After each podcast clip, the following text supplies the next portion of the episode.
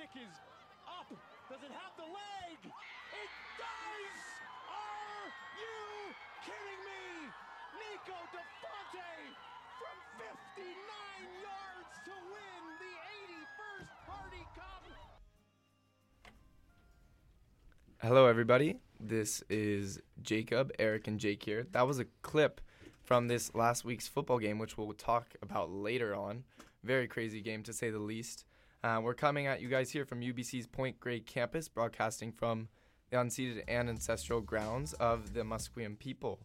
You're listening to CITR 101.9 with this week's edition of Thunderbird Eye, always keeping you up to date on the latest UBC sports, news, standings, and stories. It was a week full of both heartbreak and promise for the Thunderbirds, as soccer and football seasons, came to a close, while volleyball kept surging, and basketball and hockey are fighting strong during their ups and downs of the seasons. Yeah, so heartbreak for the men's soccer team this week. This time last week, we were telling you that it was looking like UBC were going to be challengers for that national championship, but sadly not to be. We start off with the semifinal. The Thunderbirds were bravely pressing forward against Université de Montréal, number 2 ranked team in the country. But in the 17th minute, Frédéric Lajoie Gravel got on the end of a great through ball from Abubakar Sissoko, then chipped a shot from the edge of the 6-yard box over Chad Bush, off his line. The Thunderbirds would continue to push for an equalizer, but that 80th minute goal from Jonathan Micaiah was enough to push Montreal over the line, and they would head to the final. UBC would go on to the bronze medal game, and for the longest time it looked like it'd be a mirror image of the semifinal. The tournament hosts, Thompson Rivers, were up 1-0 after halftime. They added a second in the 68th minute. And, you know, for what seems like the millionth time in UBC's men's soccer playoff run, it looked like it was going to go to a really late winner in that extra time. This one actually went to penalties. UBC, unfortunately, missed all of their penalties, and Wolfpack scored 3. They won the bronze. You know, obviously not the way you want to go out, but great season for UBC. I'd like to congratulate them on a really impressive season, regardless of the final outcome in these national championships. Like you said, they made it out to the finals, or rather the semis for the bronze. But making it just past Canada West is really important. And whether it was a bit of luck early on or the fate was with the Birds, I think UBC got to the national championships with a lot of comebacks and overtime wins. And sometimes that luck kind of runs out. It's exciting soccer, undoubtedly, but it's not really sustainable. And unfortunately, just running out of a bit of luck or comeback fever late here in the Nationals. Yeah, there's no shame in finishing 4th in the country, though. And they're still the Canada West champions. There's no matter what, how it ended for them, it was still a very good season for the UBC men's team. Yeah, definitely. And looking ahead, they've got the Rookie of the Year, the Canada West Rookie of the Year in Victorie Shambushow, formerly of the Vancouver Whitecaps. They've got Mackenzie Cole, they've got Zach Verhoeven, Colin Gillerm. They're the second years this year. They're going to move into a more important role next season. So I think UBC will continue to be one of the top teams in the Canada West Conference next season. In basketball news, the men bounced back this past weekend after 2 tough losses to Calgary. They regained their offensive form and beat the UNBC Timberwolves twice, improving their record in Canada West to 4-2. In the match on Friday, the Thunderbirds built a double-digit lead in the first half before completely breaking the game open with a strong third quarter before UNBC made it a little bit closer in garbage time in the fourth quarter with the final score of 100-85 for UBC. Thunderbirds got back on track offensively in this game. They shot 57% from the field and 41% from 3, and it was a balanced attack as well as an efficient one, and with 5 players scoring in double figures, led by Phil Joel-Olpour's 29 points as he bounced back from last weekend, and Connor Morgan's 20 points, which he managed to score on only 9 shots. And they kept rolling on Saturday. They opened the game with a lightning-quick 10-0 run and never looked back from there as they led wire to wire in what ended up being a very comfortable win, 104-72 the final. Their energy completely overwhelmed the Timberwolves from the jump, and the dominant offense continued as they shot over 50% from the field and from 3. But the free throw line was a little shaky. They only shot 58% from the line, but it didn't matter. They were all unstoppable offensively on both Friday and Saturday. And it's been impressive to see UBC's offensive performance so far. This weekend, putting up 100 and then 104 points. But on the season so far, they've scored more than 100 in all 4 of their wins. And they've done a really nice job bouncing back from those 2 tough Calgary losses last weekend. Yeah, the Thunderbirds are second in the conference in points per game, obviously, on the back of those 400-point wins. First in field goal percentage with 51, third with three-point percentage with 36. And Phil Jalalpour, a huge part of that three-point percentage, because in these last two games he shot 69% from three, which is silly. It's so good. He went 11 from 16 over the course of the two games. He also had a 66% overall shooting percentage on this one, or on both of these weekend games. He's had a huge weekend, and that's really important because he sort of started slow. He's coming back now. That could be an important part of this Thunderbirds run. And it was nice to see how Jalalpour, like you said, kind of got back into it. Came out with some very high scoring games early on in the season, then kind of fell off last weekend against the Dinos, but coming back here. So it's about consistency, I think, at this point for the Thunderbirds. Also, Connor Morgan coming back, which has been great. He's averaging 22 points, 8 rebounds a game, and he's shooting 53% from the field. So I think it's maybe a mixture of Morgan feeling like he's back into things now, and having Jalalpour and some younger players, maybe like Shepard, also kind of combining to make them into a real strong offensive force, Jake. Yeah, overall, it was a very good weekend for the Thunderbirds. Important for them to get back on track after the weekend in Calgary, which they did. Unfortunately, though, the women's team had the opposite result as they lost both of their matches to UNBC this past weekend, dropping them to 3-3 in Canada West play. And it was very disappointing, especially on Friday, because they seemed to have it in the bag. They were up 15 in the third quarter, but UNBC closed that quarter on a 16-4 run and followed that with a 17-3 run in the final minutes of the fourth. It was very disappointing for UBC to let the Timberwolves back into the match, and they only managed to score 9 points in the final frame, which at least some of that has to rest on the shoulders of their star performance, especially Madison Penn, who had a bit of a mixed bag in this match. On one hand, she scored 19 points and had a career-high 15 rebounds, but she also only shot 6 for 16 from the field and committed 7 turnovers. And unfortunately, the end of Friday's match carried over into Saturday, as the Thunderbirds had a good first quarter, but it all went downhill from there. They were up 22-14 after the first, but they were outscored by at least 9 points in every quarter after that, and it was another rough night for Penn, who only managed 7 points and 5 rebounds on 2 of 8 shooting. Yeah, I think the three-point shooting was the death knell, sort of, in these two. That second match, you're talking about a 22% three-point percentage and only 50% from the line as well. And UNBC shot 63% from three and 84% of the line, and that was really tough for them to come back from. If you have a bad free throw percentage, if you have a bad three-point percentage, that's not looking good, and it showed in this one. I think something that we've seen on the men's side that isn't quite working as well so far for the women's is the distribution of points. We've seen Madison Penn and Filowich really carrying this team so far, but I think getting some other players involved. Of course, Jessica Hansen put up 14 points in the first match and 19 in the second, which is nice, but I think getting some of the other players like LaGuerta more involved consistently, coming back to that point on consistency that we touched on with Jalalpour, is going to be key if they really want to get the season on a winning note and keep it up. Yeah, and they've had consistent offense generally, besides obviously that big loss to Calgary. They've been putting up between 61 and 71 points every game. Their defense has been letting them down, and when you combine that with a tough game from the line and from beyond the arc, you can't really win a game like that. So we'll see if they can turn it around.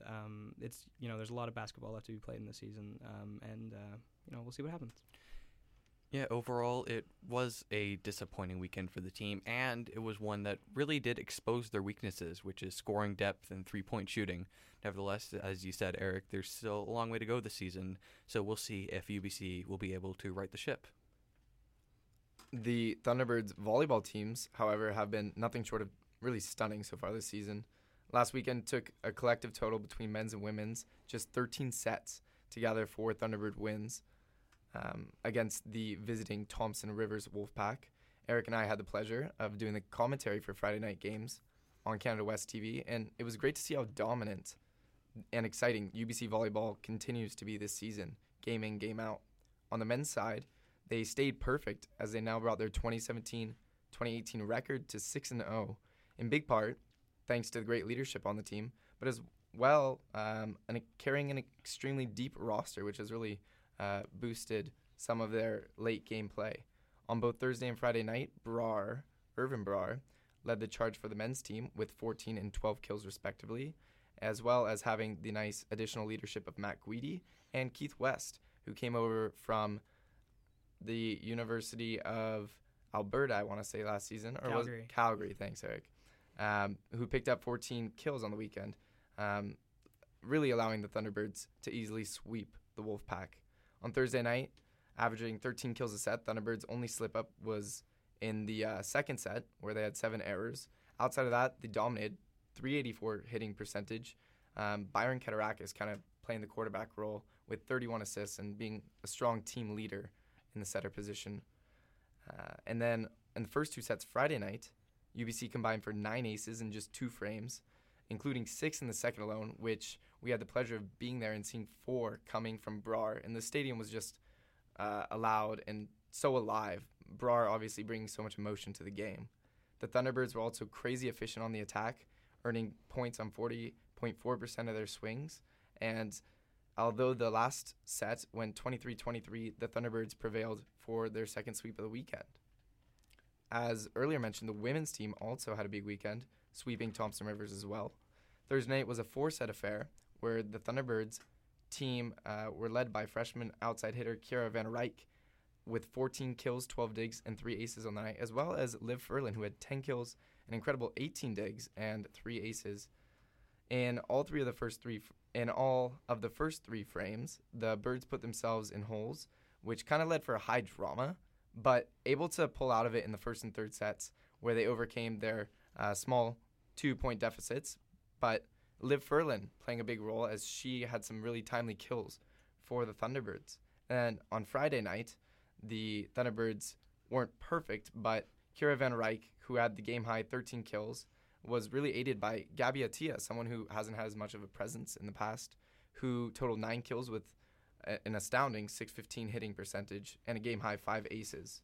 The setter, Alessandra Gentile, also put up 33 assists on the night, which moved her up into the top 15 all-time for Canada West for career assists, now at 2,442. Yeah, it's just such exciting volleyball. It's some of the best volleyball I've had the pleasure to watch, especially on Friday. Having that distribution of scoring, having a lot of players who can make an impact. You know, Keith West on that men's team, not a star, but put up a great amount of points. Same thing with Atea on the women's side. That distribution is huge, and it's part of the reason that they're so exciting, and they're able to put really interesting and exciting offensive plays together no matter who's in the front court. I'm really impressed with Irvin Brar. He's been great. He's a leader on the team. He's just really fantastic. He's not the tallest guy, as we've discussed on this show, but that vertical is always huge, and it's really intimidating to see him get his entire upper body above the net and just, hit that down with power and speed. Byron Ketarakis, been excellent for the men's team as well. He's their big setter. He gets up for blocks. He puts picture-perfect sets in. He's really just been a huge player for this team. And tomorrow night, I think we'll get to see what the Thunderbirds can really do against the Alberta Golden Bears and Pandas, which is going to kick off at 5 p.m. Pacific. The men's Panda team is also undefeated on the season, and the Alberta women's team posts a identical 4-2 record to the UBC women's Thunderbird team. So really some heavyweights battling out here and seeing what will happen. We'll obviously catch you up next week on that, and Jake and I will rather be at that Saturday game doing some of the commentary for Canada West. Looking back, we did have a chance to catch up with Irvin Brar as well as Gabby Atea after the games. So first up, we'll take a listen to what Brar had to say about his team. This great start to the year? Just our commitment to the process. We're just willing to get better every day and not just looking too far ahead, just taking it one game at a time, and I think that's really helped us with our wins. You guys were in control for most of the match, though Thompson Rivers made a big push at the end of the third set. The team remained composed, however, and you managed to close out the game. How do you keep your cool in situations like that? Just like I said before, we just take it one point at a time. Don't think about the present, or sorry, don't think about the future, don't think about the past. Just take one ball at a time and stick together, and we know we'll prevail. It was another big performance from you tonight, leading the team in points and notching a season-high 6 aces. How have you felt about your own play both tonight and so far this year? It's been okay. I'm still looking to peak for the end of the season and just trying to get better every day here. Finally, you guys had a strong season last year, making it to the U Sports semifinals. And with the start that you've had this season, you look capable of another deep run. So what will you guys' approach be to try and get back to that national stage? It's funny because all the answers are quite the same. We're just going to take it one game at a time, and hopefully we'll get to the end there. We have a pretty strong team this year. A lot of good young guys stepping in and playing well, like Finn McCarthy, Keith West coming in as well. So we have a good squad, and we think we can get that national medal. We just got to trust the process on the way there. Yeah. Thank you so much. All right, thanks, man. I appreciate it. Again, that was Irvin Brar of the UBC men's volleyball team. And now we'll take a listen over to what Gabby Atea had to say for the women's behalf. You guys reached the top of the mountain last year, winning the national championship. Defending your crown won't be easy, but you've started well this season, 5-1. What's been the team's mentality this year? I think we've done a really good job at being able to close sets out really well. Whether we start off good or not, we've always tended to really push near the end, and that's kind of what's brought us success this season. Not the best starting of sets necessarily, but really finishing off. That's what's been going. Really just being really gritty in the last few points of every set, yeah. You had a big game tonight, leading the team in points and aces. How do you feel about your performance? I was pretty happy with my performance tonight. It was kind of like a team goal of ours to just kind of lessen the errors and really focus on our serving, putting them out of system. So I thought everyone included did a really good job at working different shots, different angles, and we really cleaned up our serving tonight, and I think that put us in a good position, yeah. You've stepped into a much bigger role this season compared to last. What has that transition been like for you? It's been tough, but I'm really ready to work hard and ready to learn. Looking up to the girls who've come before me playing my position, it's been a big help. And I'm really excited to have the opportunity to continue to work hard, yeah. And finally, this has been a good start to the season, but there's obviously a long way to go. How will you and the rest of the team make sure that you keep the momentum going throughout this year? I would say just continuing to work hard and not underestimate any of our opponents.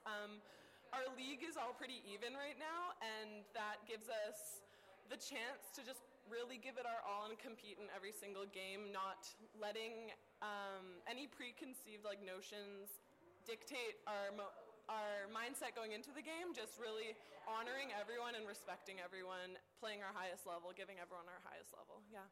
Okay, thank you, and again, congratulations on your win. Thank you. All right, so we are going to take a quick break for ads here. All right, sorry about that. We are going to take a quick break for ads here, and then we will be right back. Hold of some pigskin. This is my shimmering life prize. All I must do is create a diversion. What could distract people who love sports? Sports! Sports! Sports! Sports! Sports! Sports! Do you find sports distracting? Feel the need to chant sports for hours on end? Then come on by the CITR station at the new sub to get involved. We do play-by-play, color commentary, audio production, interviews, and so much more. Only on CITR 101.9 FM.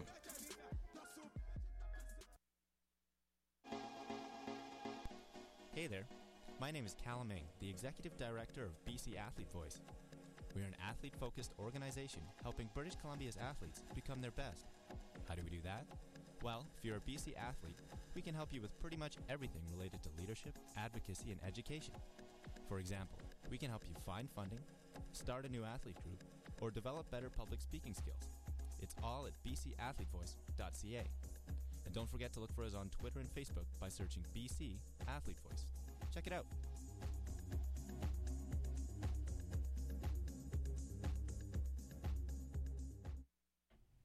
Welcome back. Moving on to hockey now. A bit of a rough week for UBC hockey on both the men's and women's sides.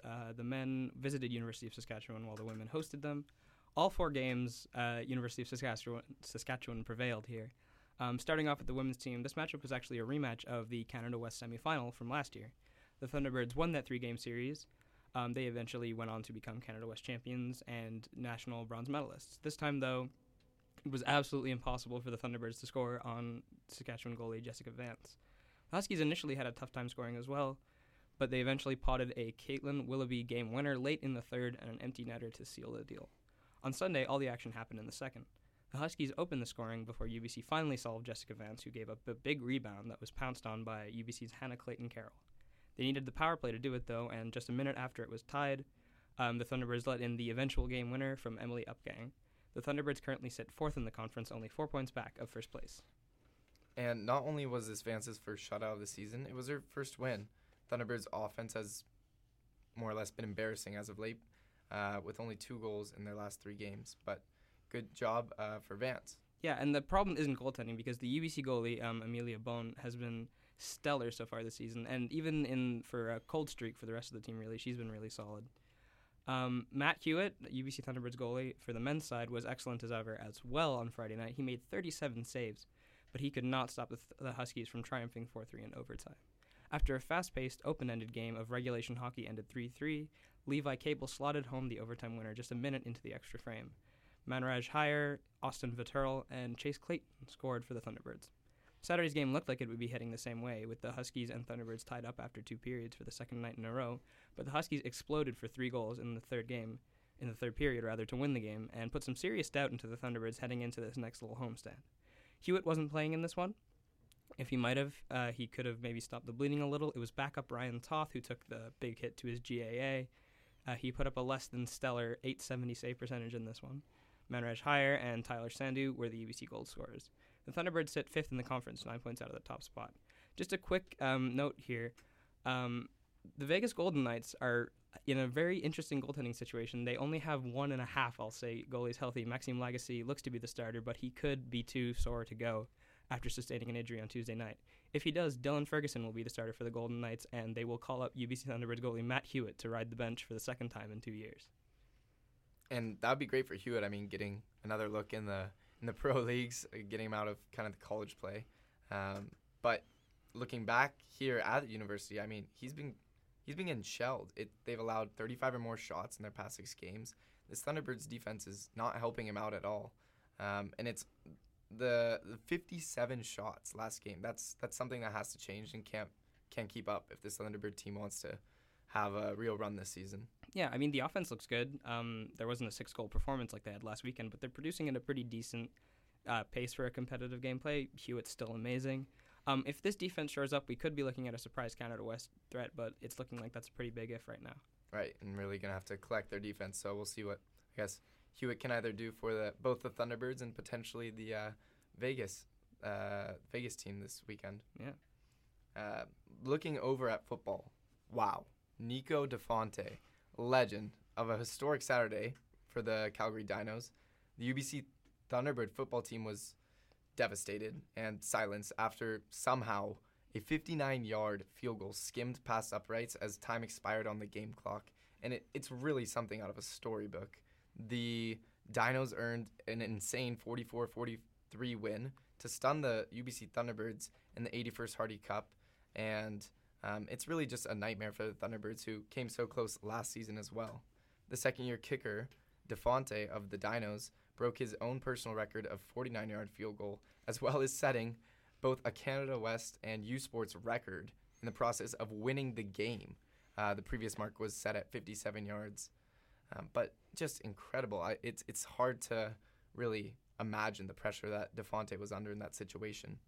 The game, though, on Saturday marked the pair's third consecutive matchup in the Hardy Cup, if there wasn't enough drama already between the Thunderbirds and Calgary. The conference teams didn't have just a wild last minute, but the last 15 minutes they combined for 38 points, trailing 41-35 with less than 2 minutes in the fourth. UBC marched down the field, and with 16 seconds left on the clock, UBC quarterback Michael O'Connor threw his fifth touchdown of the day to put UBC in a 42-41 lead on what appeared to be the game-winning score. O'Connor, in this process, tied a school record for touchdown passes, as well as becoming the second quarterback in Canada history to throw 5 touchdown passes in a league playoff contest. An incredible game for many different players. But after the next kickoff, Calgary managed to push the ball 23 yards down the field, leaving Nico DeFonte with this legendary 59-yard attempt to win it with just 2 seconds left on the clock. And he had made something of similar distance in practices, but it was at the outer limits of his range, and this was an extremely high-pressure situation. Calgary takes a timeout here, and with no wind, DeFonte's kick sailed through the air and cleared the uprights. And UBC's playoff hopes and, I guess, expectations, really, to move on were just tossed into the dirt. But now, if you're a Dino fan, you're moving on to the national semifinals, as Calgary will host Laval Rouge et Or. Excuse my pronunciation, do not speak French, in the Mitchell Bowl on Saturday, November 18th at 2 p.m. Mountain Standard Time. That would be Laval Rouge et Or. Thank you, Eric. After putting up a seven a quarter for the first three, UBC put 22 on the board in the fourth. Wasn't quite enough. Everyone thought it would be. Looking at this, Calgary had better rushing, 235 yards as opposed to 149 for UBC, and only took 6 penalties compared to UBC's 10. And obviously time of possession, 37 minutes for Calgary, 23 for UBC. No matter how much the time of possession was skewed in favor of Calgary in this one, both teams managed to put up incredible offensive numbers. The teams combined for over 1,000 yards of total offense. Both O'Connor and Dinos quarterback Adam Sinagro threw 26 for 37. O'Connor finished the day with 357 yards throwing and 5 touchdowns, while Sinagro had 344 yards throwing and 3 touchdowns. Statistically, an incredible game. Emotionally, an incredible game. Probably the best Hardy Cup in history, gotta say. Saturday's victory also marked Calgary's 8th Hardy Cup during their streak of 10 consecutive appearances. Now, I think we will take a look ahead for what the Thunderbirds have on their schedule for the upcoming week. Yeah, tomorrow night we're going to have women's and men's volleyball starting at 5 p.m. Pacific time in Alberta as the two powerhouses try to battle it out. One of these men's teams will end their undefeated streak to start the season. At home, we have men's ice hockey at 7 against Mount Royal, and women's ice hockey is visiting Mount Royal on that same night. Lastly, basketball begins with the women's team starting at 6, taking on the Trinity Western Spartans. On Saturday, men's rugby play away at McMaster. This is the Canadian Men's Rugby National Championship. UBC opened that with a huge 46-0 win earlier today. They will take on the West Coast Kings at home starting at noon. We'll have the same hockey matchups against Mount Royal beginning at 2 p.m. as we had on Friday. Volleyball will get started at 4 Pacific in Alberta, and basketball will be starting here at UBC at 5 Pacific. We'll have that one for you live on CITR. And thank you guys all so much for tuning in to this week's edition of Thunderbird Eye and CITR. This is CITR 101.9. The upcoming show will be Intersections, hosted by the Gender Empowerment Collective here at CITR. For Thunderbird Eye, this has been Jacob, Eric, and Jake. Tune in Thursdays from 3:30 to 4, and have a great rest of your day.